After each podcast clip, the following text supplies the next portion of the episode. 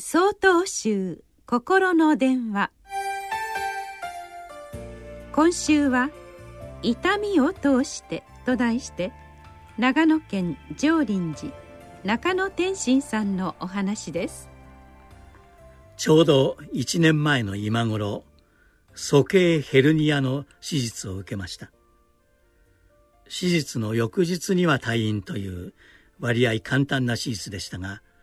私にとっては極めて貴重な学びの体験でした。下腹部を7センチほど切っただけですが術後およそ1週間は寝返りも容易にできず起き上がろうとすると激痛が走りました。咳をしても排便をしてもそして笑いそうになっても傷口に強い痛みを覚えます。ですから咳や笑いが出そうになると慌てて傷口を手で押さえ必死にこらえました。これまで当たり前と思っていた一つ一つのことが決して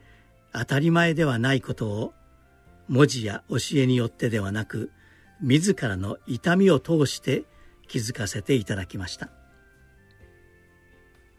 私たちの体は60兆の細胞がより集まってできているそうです。それらの細胞の一つ一つ臓器の一つ一つがそれぞれに自らの役割を果たしながら私たちの体を維持しています。同時に他の細胞や臓器を支えまた支えられながら複雑に関係し合ってあらゆる動きや働きが可能になっているといいます。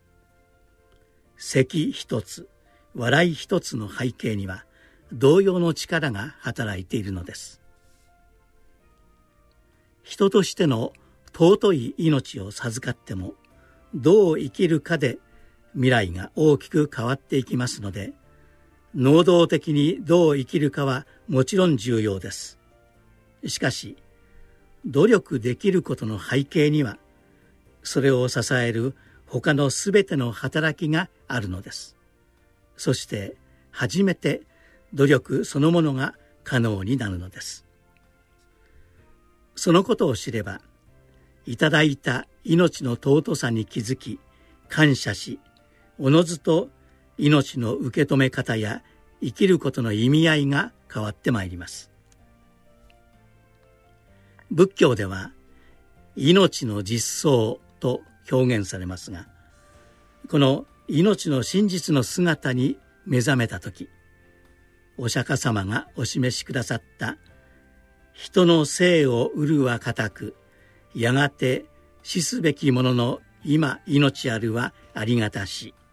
という心境に必然的に至るのです。